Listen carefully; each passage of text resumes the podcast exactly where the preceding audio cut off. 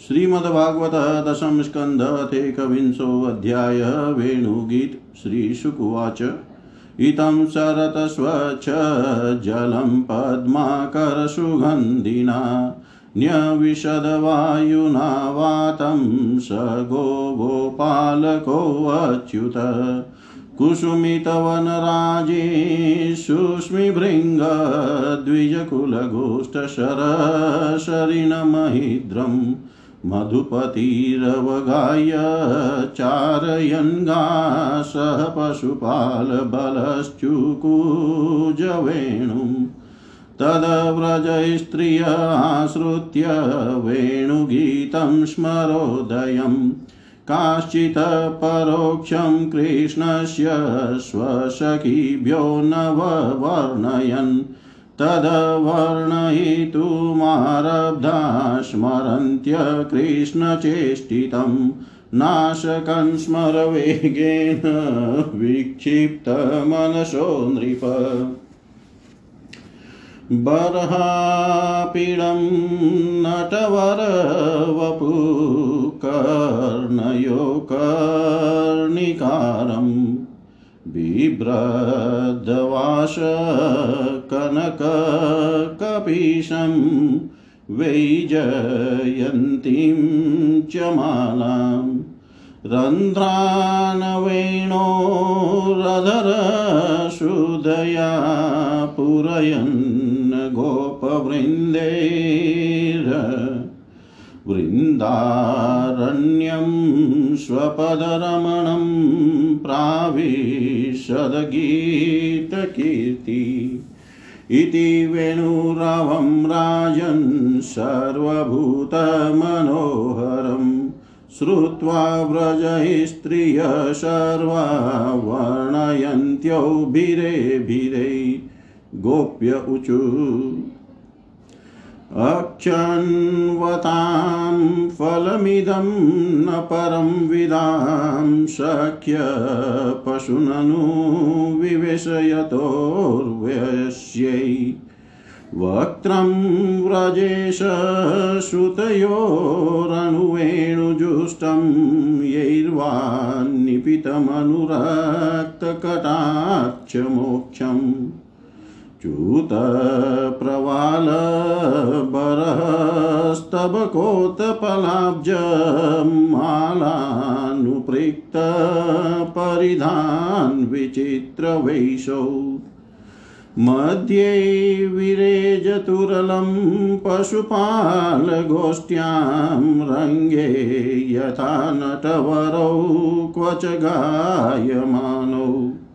गोप्य किमाचर्दयं कुशलं स्म वेणुर्दामोदराधरसुधामपि गोपिकानां भुङ्क्ते स्वयं यदवशिष्टरसं हृदिन्यो ऋष्यत्वचोश्रुमुचस्तरवो यथार्या।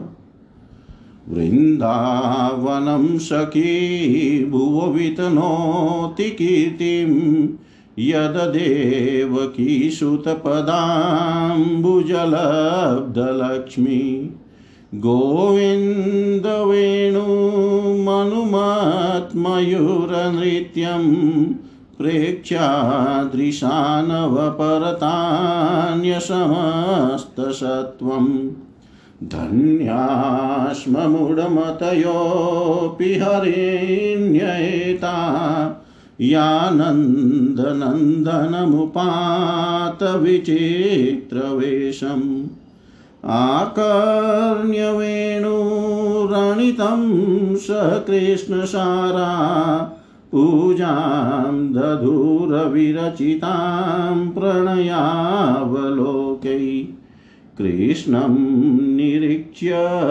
वनितोत्सवरूपशीलं श्रुत्वा च तत्कवणीतवेणुविचित्रगीतम् देव्यो विमानगतय स्मरनुन्नसारा भ्रश्यत् प्रसूनकबरा मुमुर्विनिव्य गावश्च कृष्णमुखनिर्गतवेणुगीत पीयूषमुत्तभित कर्णपुटै पिबन्त्य शावाश्नुतस्तनपय कवलास्मतस्तुर्गोविन्दमात्मनि दृशश्रुकलास्पसन्त्य प्रायो बताम्ब विहगा मुनयो वनेऽस्मिन् कृष्णेक्षितं तदुदितं कलवेणुगीतम्। आरुह्य ये द्रुमभुजान् रुचिरप्रवालान् शृण्वन्त्यमिलितदृशो विगतान्यवाच। नद्यस्तदा तदुपधार्य मुकुन्दगीत मावर्तलक्षितमनुभव भग्नवेगा आलिङ्गनस्तगितमूर्भिभुजैर्मुरारेर्गृह्णन्ति पादयुगलं कमलोपहारा। दृष्ट्वा तपे व्रजपशून् स रामगोपैः सञ्चारयन्तमनुवेणुमुदिरयन्तम् प्रेम प्रवृद्ध उदित कुसुमावलिभिः सख्युर्व्यधात स्ववपुषाम्बुदात् पूर्णापुलिन्द्य उरुगाय पदाब्जराग श्रीकुङ्कुमेण दयितास्तनमण्डितेन तद्दर्शनस्मररुजस्त्रीणरुषितेन लिम्पन्त्य आननकुचेषु जुस्तदाधिम् अन्तायमद्रिर्बलहरिदासवर्यो यद रामकृष्णचरणस्पर्शप्रमोद मानं तनोति सह गो गणयोस्तयोर्यत पानीयसूयवशकन्दरकन्दमूलै। गागोपकैरनुवनं नयतोरुदार वेणुष्वनैकलपदैस्तनुभृत्सुशक्य अस्पन्दनं गतिमतां पुलकस्तरुणां निर्योगपाशकृतलक्षणयोरविचित्रम्। एवं विधा भगवतो या वृन्दावनचारिण। वर्णयन्त्यो मिथो गोप्य क्रीडास्तन्मयतां ययु वर्णयन्त्यो मिथो गोप्य क्रीडास्तन्मयतां ययु जय जय श्रीमद्भागवते महापुराणे पारमहंस्यां संहितायां दशमस्कन्धे पूर्वार्धे वेणुगीतं नामेकविंशोऽध्यायः सर्वं श्रीशां सदाशिवार्पणम् अस्तु। ॐ विष्णवे नमः विष्णवे नमः विष्णवे नमः। अध्याय वेणुगीत हिंदी भावार्थ श्री सुखदेव जी कहते हैं, परीक्षित, शरद ऋतु के कारण वन शरद ऋतु के कारण वह वन बड़ा सुंदर हो रहा था। जल निर्मल था और जलाशयों में खिले हुए कमलों की सुगंध से सनकर वायु मंद मंद चल रही थी। भगवान श्री कृष्ण ने गौवों और ग्वाल बालों के साथ उस वन में प्रवेश किया। सुंदर सुंदर पुष्पों से परिपूर्ण हरी हरी वृक्ष पंक्तियों में मत वाले भौरे स्थान स्थान पर गुनगुना रहे थे और तरह तरह के पक्षी झुंड के झुंड अलग अलग कलरव कर रहे थे। जिससे उस वन के सरोवर, नदियाँ और पर्वत सब के सब गूंजते रहते थे। मधुपति श्री कृष्ण ने बलराम जी और ग्वाल बालों के साथ उसके भीतर घुसकर गौों को चराते हुए अपनी बांसुरी पर बड़ी मधुर तान छेड़ी। श्री कृष्ण की वह वंशी ध्वनि भगवान के प्रति प्रेम भाव को, उनके मिलन की आकांक्षा को जगाने वाली थी। उसे सुनकर गोपियों का हृदय प्रेम से परिपूर्ण हो गया। वे एकांत में अपनी सखियों से उनके रूप गुण और वंशी ध्वनि के प्रभाव का वर्णन करने लगी। व्रज की गोपियों ने वंशी ध्वनि का माधुर्य आपस में वर्णन करना चाह तो अवश्य, परंतु वंशी का स्मरण होते ही उन्हें श्री कृष्ण की मधुर चेष्टाओं की प्रेम पूर्ण चितवन भावों के इशारे और मधुर मुस्कान आदि की याद हो आई। उनकी भगवान से मिलने की आकांक्षा और भी बढ़ गई।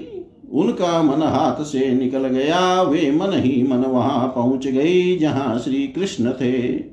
अब उनकी वाणी बोले कैसे? वे उसके वर्णन में असमर्थ हो गई। वे मन ही मन देखने लगी कि श्री कृष्ण ग्वाल बालों के साथ वृंदावन में प्रवेश कर रहे हैं। उनके सिर पर मयूर पीछ है और कानों पर कनेर के पीले पीले पुष्प, शरीर पर सुनहला पीताम्बर और गले में पाँच प्रकार के सुगंधित पुष्पों की बनी जयंती माला है। रंगमंच पर अभिनय करते हुए श्रेष्ठ नटकाशा क्या ही सुंदर वेश है। बांसुरी के छिद्रों को वे अपने अधरामृत से भर रहे हैं। उनके पीछे पीछे ग्वाल बाल उनकी लोक पावन कीर्ति का गान कर रहे हैं। इस प्रकार वे कुंड से भी श्रेष्ठ वह वृंदावन धाम उनके चरण चिन्हों से और भी रमणीय बन गया है। परीक्षित यह वंशी ध्वनि जड़ चेतन समस्त भूतों का मन चुरा लेती है। गोपियों ने उसे सुना और सुनकर उसका वर्णन करने लगी। वर्णन करते करते वे तन्मय हो गई और श्री कृष्ण को पाकर आलिंगन करने लगी। गोपियाँ आपस में बातचीत करने लगी। यही गोपी गीत है। अरे सखी, हमने तो आँख वालों के जीवन की और उनकी आँखों की बस यही इतनी ही सफलता समझी है। और तो हमें कुछ मालूम ही नहीं है, वह कौन सा लाभ है। वह यही है कि जब श्याम सुंदर श्री कृष्ण और गौर सुंदर बलराम ग्वाल बालों के साथ गायों को हाँक कर वन में ले जा रहे हो या लौटा कर व्रज में ला रहे हो उन्होंने अपने अधरों पर मुरली धर रखी हो और प्रेम भरी तिरछी चितवन से हमारी ओर देख रहे हो। उस समय हम उनकी मुख माधुरी का पान करती रहे। हरी सखी, जब वे आम की नहीं कोपलें, मोरों के पंख फूलों के गुच्छे रंग बिरंगे कमल और कुमुद की मालाएँ धारण कर लेते हैं। श्री कृष्ण के सांवरे शरीर पर पिताम्बर और बलराम के गोरे शरीर पर नीलांबर फहराने लगता है। तब उनका वेश बड़ा ही विचित्र बन जाता है। ग्वाल बालों की गोष्ठी में वे दोनों बीचों बीच बैठ जाते हैं और मधुर संगीत की तान छेड़ देते हैं। मेरी प्यारी सखी, उस समय ऐसा जान पड़ता है। मानो दो चतुर नट रंगमंच पर अभिनय कर रहे हो। मैं क्या बताऊँ कि उस समय उनकी कितनी शोभा होती है? अरे गोपियों, यह वेणु पुरुष जाति का होने पर भी पूर्व जन्म में न जाने ऐसा कौन सा साधन भजन कर चुका है कि हम गोपियों की अपनी संपत्ति दामोदर के अधरों की सुधा स्वयं ही इस प्रकार पिए जा रहा है और हम लोगों के लिए थोड़ा सा भी रस शेष नहीं रहेगा। इस वेणु को अपने रस से सिंचने वाली हल्दिनिया आज कमलों के मिश्र रोमांचित हो रही है और अपने वंश में भगवत प्रेमी संतानों को देख कर श्रेष्ठ पुरुषों के समान वृक्ष भी इसके साथ अपना संबंध जोड़कर आँखों से आनंदाश्रु बहा रहे हैं। हरि सखी यह वृंदावन वैकुंठ लोक तक पृथ्वी की कीर्ति का विस्तार कर रहा है। क्योंकि यशोदानंदन श्री कृष्ण के चरण कमलों के चिन्हों से यह चिन्हित हो रहा है। सखी, जब श्री कृष्ण अपनी मुनिजन मोहिनी मुरली बजाते हैं, तब मोर मत वाले होकर उसकी ताल पर नाचने लगते हैं। यह देख कर पर्वत की चोटियों पर विचरने वाले सभी पशु पक्षी चुपचाप शांत होकर खड़े रह जाते हैं। हरि सखी, जब प्राण वल्लभ श्री कृष्ण विचित्र वेश धारण करके बांसुरी बजाते हैं, तब मूड बुद्धि वाले ये हरिण्या भी वंशी की तान सुनकर अपने पति कृष्ण सार मृगों के साथ नंद नंदन के पास चली आती है और अपनी प्रेम भरी बड़ी बड़ी आँखों से उन्हें निरखने लगती है। निरखती क्या है? अपनी कमल के समान बड़ी बड़ी आँखें श्री कृष्ण के चरणों पर निछावर कर देती है और श्री कृष्ण की प्रेम भरी चितवन के द्वारा किया हुआ अपना सत्कार स्वीकार करती है। वास्तव में उनका जीवन धन्य है। हम वृंदावन की गोपी होने पर भी इस प्रकार उन पर अपने को निछावर नहीं कर पाती। हमारे घर वाले कूदने लगते हैं। कितनी विडंबना है। अरे सखी हरिणियों की तो बात ही क्या है? स्वर्ग की देवियाँ जब युवतियों को आनंदित करने वाले सौंदर्य और शील खजाने श्री कृष्ण को देखती है, और बांसुरी पर उनके द्वारा गाया हुआ मधुर संगीत सुनती है, तब उनके चित्र विचित्र आलाप सुनकर वे अपने विमान पर ही शुद्ध बुद्ध को बैठती है, मूर्छित हो जाती है। यह कैसे मालूम हुआ सकी सुनो तो। जब उनके हृदय में श्री कृष्ण से मिलने की तीव्र आकांक्षा जग जाती है, तब वे अपना धीरज को बैठती है, बेहोश हो जाती है। उन्हें इस बात का भी पता नहीं चलता कि उनकी चोटियों में गूंथे हुए फूल पृथ्वी पर गिर रहे हैं। यहाँ तक कि उन्हें अपनी साड़ी का भी पता नहीं रहता, वह कमर से खिसक कर ज़मीन पर गिर जाती है। हरी सखी तुम देवियों की बात क्या कह, कह, कह रही हो? इन गौवों को नहीं देखती?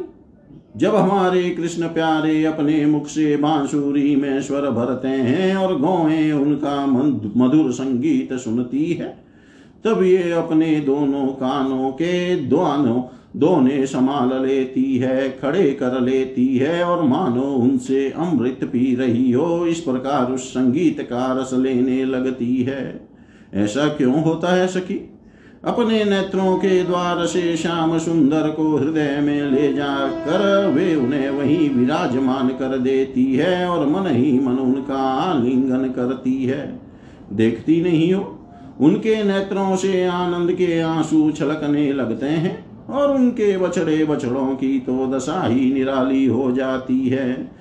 यद्यपि गायों के थनों से अपने आप दूध झरता रहता है, वे जब दूध पीते पीते अचानक ही वंशी ध्वनि सुनते हैं, तब मुँह में लिया हुआ दूध का घूंट न उगल पाते हैं और न निगल पाते हैं। उनके हृदय में भी होता है भगवान का संस्पर्श और नेत्रों में छलकते होते हैं, आनंद के आँसू वे ज्यो के ज्यो ठिटके रह जाते हैं। अरे सखी गौएँ और बछड़े तो हमारी घर की वस्तु है। उनकी बात तो जाने ही दो। वृंदावन के पक्षियों को तो तुम नहीं देखती हो। उन्हें पक्षी कहना ही भूल है। सच पूछो तो उनमें से अधिकांश बड़े बड़े ऋषि मुनि हैं। वे वृंदावन के सुंदर सुंदर वृक्षों की नई और मनोहर कोपलों वाली डालियों पर चुपचाप बैठ जाते हैं और आँखें बंद नहीं करते। निर निर्निर्मेश नयनों से श्री कृष्ण की रूप माधुरी तथा प्यार भरी चितवन देख देख कर निहाल होते रहते हैं। तथा कानों से अन्य सब प्रकार के शब्दों को छोड़कर केवल उन्हीं की मोहनी वाणी और वंशी का त्रिभुवन मोहन संगीत सुनने, सुनते रहते हैं। मेरी प्यारी सखी, उनका जीवन कितना धन्य है। अरी सखी देवता गौवों और पक्षियों की तो बात क्यों करती हो? वे तो चेतन हैं। इन जड़ नदियों को नहीं देखती। इनमें जो भंवर दिख रहे हैं, उनसे इनके हृदय में श्याम सुंदर से मिलने की तीव्र आकांक्षा का पता चलता है। उसके वेग से ही तो इसका प्रवाह रुक गया है। इन्होंने भी प्रेम स्वरूप श्री कृष्ण की वंशी ध्वनि सुन ली है। देखो देखो। ये अपनी तरंगों के हाथों से उनके चरण पकड़कर कमल के फूलों का उपहार चढ़ा रही है और उनका आलिंगन कर रही है। मानो उनके चरणों पर अपना हृदय ही नीचावर कर रही है। अरी सखी, ये नदियाँ तो हमारी पृथ्वी की, हमारे वृंदावन की वस्तुएँ हैं। तनिक इन बादलों को भी देखो। जब वे देखते हैं कि ब्रजराज कुमार श्री कृष्ण और बलराम जी ग्वाल बालों के साथ धूप में गौएँ चरा रहे हैं और साथ साथ बांसुरी भी बजाते जा रहे हैं, तब उनके हृदय में प्रेम उमड़ आता है।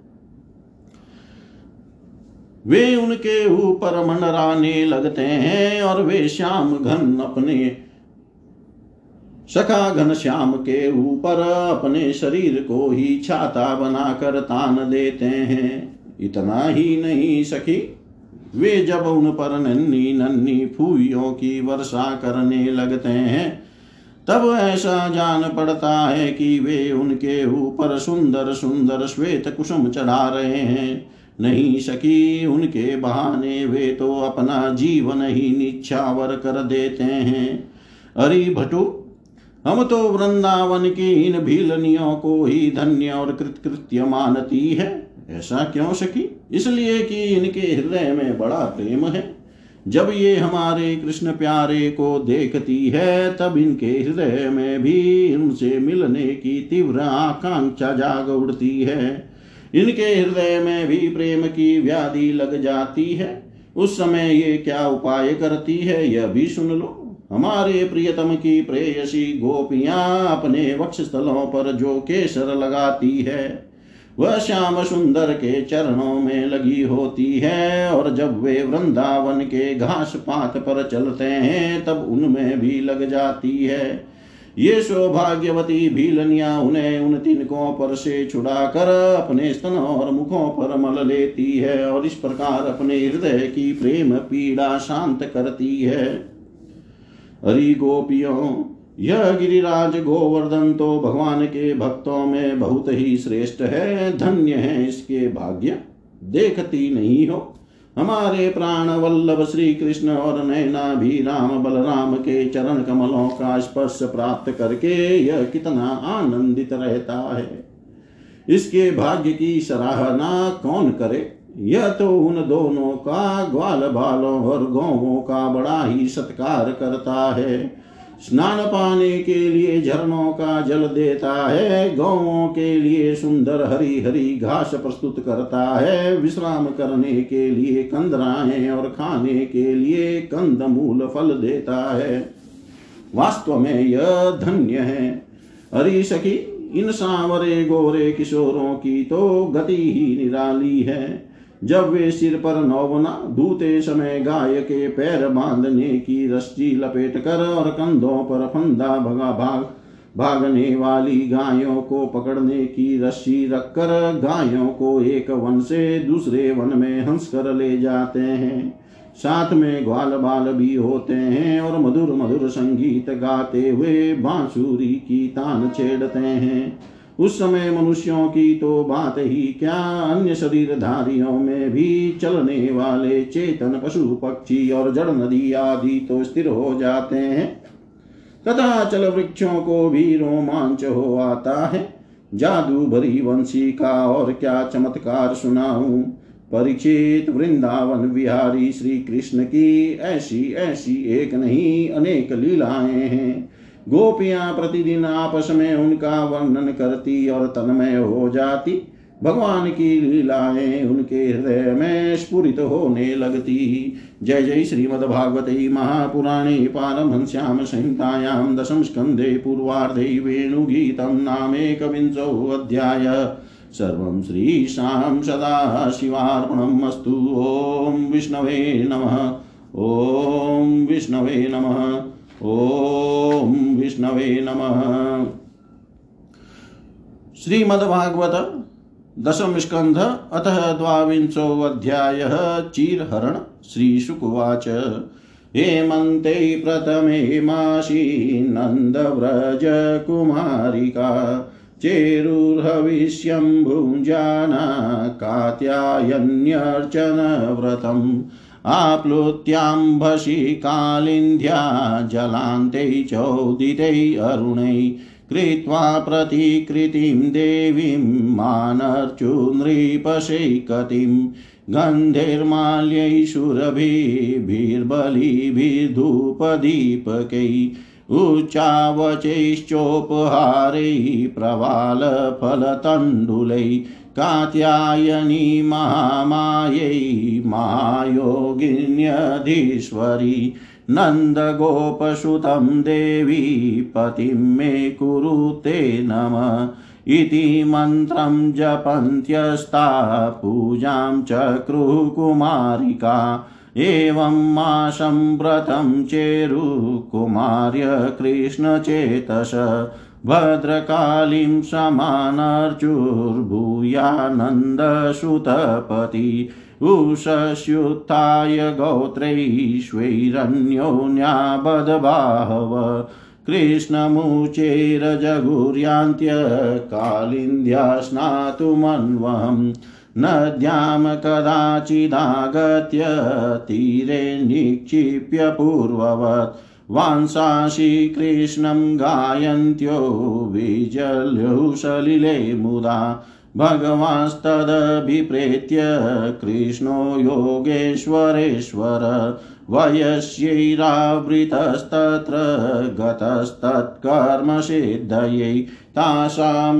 वांसास्युपादाय निपमारुह्य सत्वर असद्भिः प्रसन्बालै परिहासमुवाच अत्रागत्या बलाकामं स्वं स्वं वास प्रगृह्यतां।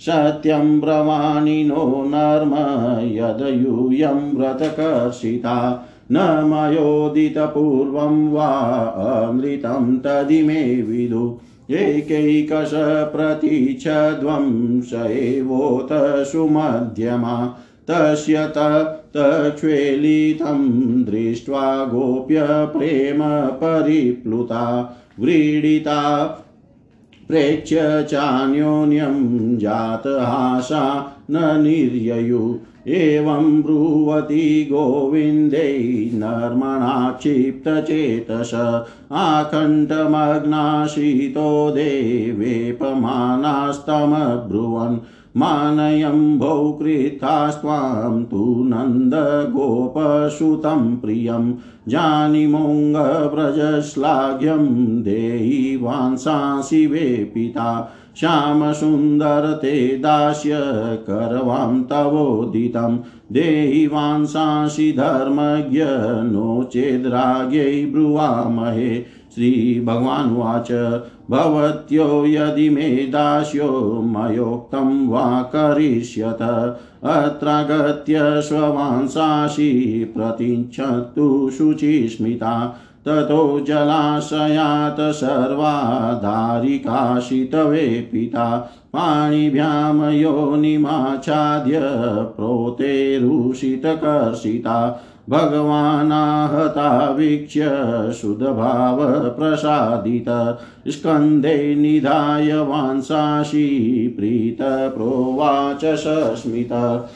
यूयं विवस्त्रा यदपो धृतव्रता व्यगाते तदु देवहेलनम् वदद्वाञ्जलिं मूर्धन्यपनुत्तये यश कृत्वा नमो वधो वसनं प्रगृह्यताम् इत्यो इत्यच्युतेनाभिहिता व्रजाबला मत्वा विवस्त्राप्लवनं व्रतच्युतिम् तत्पूर्तिकामास्तदशशेषकर्मणां साक्षात् कृतं नेमुरवद्यमृगयत। तास्ततावनता तास्ततावनता दृष्ट्वा भगवान् देवकीसुत वांसांसिताभ्यप्रायच्छत् करुणा करुणस्तेन तोषित। दृढं प्रलब्धास्त्रपया च पिता प्रस्तोभिता क्रीडनवचकारिता। वस्त्राणि चैवाप्रहितान्यथाप्यमुं तानाभ्यसूयन् प्रियसंनिर्वृता परिधाय स्ववांसाशि प्रेष्ठसङ्गं सज्जिता। गृहीतचिता नो चेलुस्तस्मिन् लज्जायिते क्षणा। तासां विज्ञाय भगवान् स्वपादस्पर्शकाम्यया धृतव्रतानां सङ्कल्पं आहदामोदरो बला। सङ्कल्पो विदितसाधव्यो भवतीनां मदर्चनम् मयानुमोदितसोऽसो सत्यो भवितुमर्हति। न मया वेशितधियाँ कामकामाय कल्पते, भर्जिता क्वथिता धाना, प्रायो बीजाय नेष्यते। याता बलाव्रजं सिद्धा मयेमा मयेमारंस्यत क्षपा। यदुद्दिश्य व्रतमिदं चेरुरार्यारर्चनं सति। श्रीशुकुवाच इत्यादिष्टा भगवता लब्धकामा कुमारिका ध्यायन्त्यस्तत्पदाम्भोजं कृच्छ्रानिर्विशुर्व्रजम् अथ गोपै परिवृतो भगवान् देवकीसुत वृन्दावनाद्गतो दूरं चारयन् गासहाग्रज निदाघार्कातपैतिग्मे छायाभिश्वाभिरात्मन आतपत्रायितान् वीक्ष्य द्रुमानाः व्रजोकश। हे स्तोककृष्ण हे अंशो श्रीदामंशु बलार्जुन विशालसभतेजस्विन देवप्रस्थवरुतप पश्यते तान् महाभागान् पर्यार्थैकान्तजीवितान् वातवर्षातपहिमान् सहन्तो वारयन्ति न। अहो येषां वरं जन्म सर्वप्राण्युपजीवनं सुजनस्येव येषां वै नाथिन पत्रपुष्पफलच्छाया मूलवल्कलदारुभिः गन्धनिर्यासभास्मास्ति तोक्मयि कामान् वितन्वते एतावजन्म साफल्यं देहिनामीयदेहिषु प्राणैरतेर्धिया वाचा श्रेय एवाचरेत् सदा इति प्रवालस्तबक्फलपुष्पदल्लोतकरै तरुणां नम्रशाखानां मध्येन्यमुनां गत तत्र गापाययित्वापसुमृष्टा शीतला शिवा ततो नृपस्वयं गोपा कामं स्वादुपपुर्जलम् तस्या उपवने कामं चारयन्त पशुनृप कृष्णरामावुपागम्य क्षुधाता इदमब्रुवन्। कृष्णरामावुपागम्य क्षुधाता इदमब्रुवन् जय जय श्रीमद्भागवते महापुराणे पारमहंस्यां संहितायां दशमस्कन्धे पूर्वार्धे गोपीवस्त्रापहारो नाम द्वाविंशोऽध्याय। सर्वं श्रीशां सदाशिवार्पणम् अस्तु। ॐ विष्णवे नमः, ॐ विष्णवे नमः, ॐ विष्णवे नमः। द्वाविंशो अध्याय चीरहरण हिंदी भावार्थ श्री सुखदेव जी कहते हैं, परीक्षित, अब हे मंत्री तू आई। उसके पहले ही महीने में, अर्थात मार्गशीर्ष में, नंद बाबा के ब्रज की कुमारियाँ कातियायनी देवी की पूजा और व्रत करने लगी। वे केवल हविष्या नहीं खाती थी। राजन वे कुमारी कन्याएँ पूर्व दिशा का क्षितिज लाल होते होते यमुना जल में स्नान कर लेती और तत्पर ही देवी की बालुकामयी मूर्ति बनाकर सुगंधित सुगंधित चंदन फूलों के हार, भांति भांति के नैवेद्य, धूप दीप, छोटी बड़ी भेंट की सामग्री, पल्लव फल और चावल आदि से उनकी पूजा करती। साथ ही हे कात्यायनी, हे महामाये, हे महायोगिनी, हे सबकी एकमात्र स्वामिनी, आप नंद नंदन श्री कृष्ण को हमारा पति बना दीजिए। देवी हम आपके चरणों में नमस्कार करती हैं। इस मंत्र का जप करती हुई वे कुमारियाँ देवी की आराधना करती।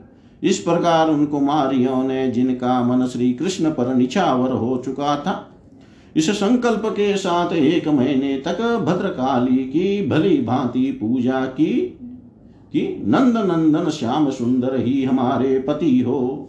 वे प्रतिदिन उषा काल में ही नाम ले लेकर एक दूसरी सखी को पुकार लेती और परस्पर हाथ में हाथ डालकर ऊँचे स्वर से भगवान श्री कृष्ण की लीला तथा नामों का गान करती हुई यमुना जल में स्नान करने के लिए आती। एक दिन सब कुमारियों ने प्रतिदिन की भांति यमुना जी के तट पर जाकर अपने अपने वस्त्र उतार दिए और भगवान श्री कृष्ण के गुणों का गान करती हुई बड़े आनंद से जल क्रीड़ा करने लगी। परीक्षित, भगवान श्री कृष्ण सनकादि योगियों और शंकर आदि योगेश्वरों के भी ईश्वर है उनसे गोपियों की अभिलाषा छिपी न रही। वे उनका अभिप्राय जानकर अपने सखा ग्वाल बालों के साथ उन कुमारियों की साधना सफल करने के लिए यमुना तट पर गए। उन्होंने अकेले ही उन गोपियों के सारे वस्त्र उठा लिए और बड़ी फूर्ति से वे एक कदम के वृक्ष पर चढ़ गए। साथी ग्वाल बाल ठट्ठा ठट्ठा कर हंसने लगे और स्वयं श्री कृष्ण भी हँसते हुए गोपियों से हँसी की बात कहने लगे। अरे कुमारियों, तुम यहाँ आकर इच्छा हो तो अपने अपने वस्त्र ले जाओ। मैं तुम लोगों से सच सच कहता हूँ, हँसी बिल्कुल नहीं करता। तुम लोग व्रत करते करते दुबली हो गई हो। ये मेरे सखा ग्वाल बाल जानते हैं कि मैंने कभी कोई झूठी बात नहीं कही है। सुंदरियों, तुम्हारी इच्छा हो तो अलग अलग आकर अपने अपने वस्त्र ले लो या सब एक साथ ही आ जाओ। मुझे इसमें कोई आपत्ति नहीं है। भगवान की यही हँसी मस्करी देख कर गोपियों का हृदय प्रेम से सराबोर हो गया। वे तनिक सकुचा कर एक दूसरे की ओर देखने और मुस्कुराने लगी, जल से बाहर नहीं निकली। जब भगवान ने हँसी हँसी में यह बात कही, तब उनके विनोद से कुमारियों का चित और भी उनकी ओर खींच गया। वे ठंडे पानी में कंठ तक डूबी हुई थी और उनका शरीर थर थर काँप रहा था। उन्होंने श्री कृष्ण से कहा, प्यारे श्री कृष्ण तुम ऐसी अनीति मत करो। हम जानती हैं कि तुम नंद बाबा के लाडले लाल हो, हमारे प्यारे हो। सारे व्रजवासी तुम्हारी सराहना करते रहते हैं। देखो, हम जाड़े के मारे ठिठुर रही हैं, तुम हमें हमारे वस्त्र दे दो। प्यारे श्याम सुंदर, हम तुम्हारी दासी हैं। तुम जो कुछ कहोगे उसे हम करने को तैयार है। तुम तो धर्म का मर्म भली भांति जानते हो। हमें कष्ट मत दो, हमारे वस्त्र हमें दे दो। नहीं तो हम जाकर नंद बाबा से कह देगी। भगवान श्री कृष्ण ने कहा, कुमारियों, तुम्हारी मुस्कान पवित्रता और प्रेम से भरी है।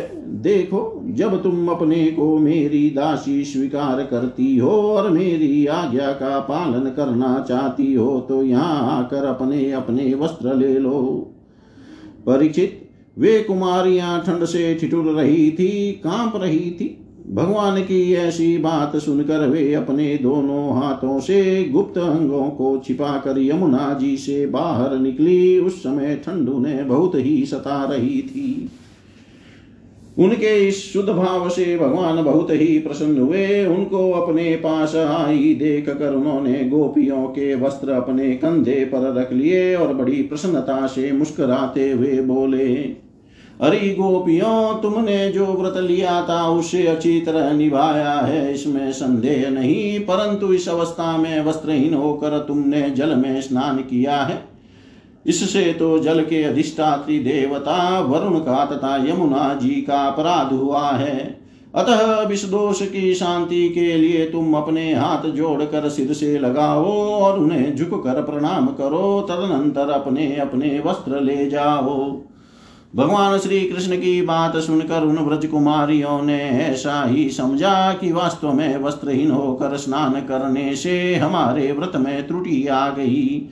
अतः उसकी निर्विघ्न पूर्ति के लिए उन्होंने समस्त कर्मों के साक्षी श्री कृष्ण को नमस्कार किया, क्योंकि उन्हें नमस्कार करने से ही सारी त्रुटियाँ और अपराधों का मार्जन हो जाता है। जब यशोदानंदन भगवान श्री कृष्ण ने देखा कि सबकी सब कुमारियाँ मेरी आज्ञा के अनुसार प्रणाम कर रही है, तब वे बहुत ही प्रसन्न हुए।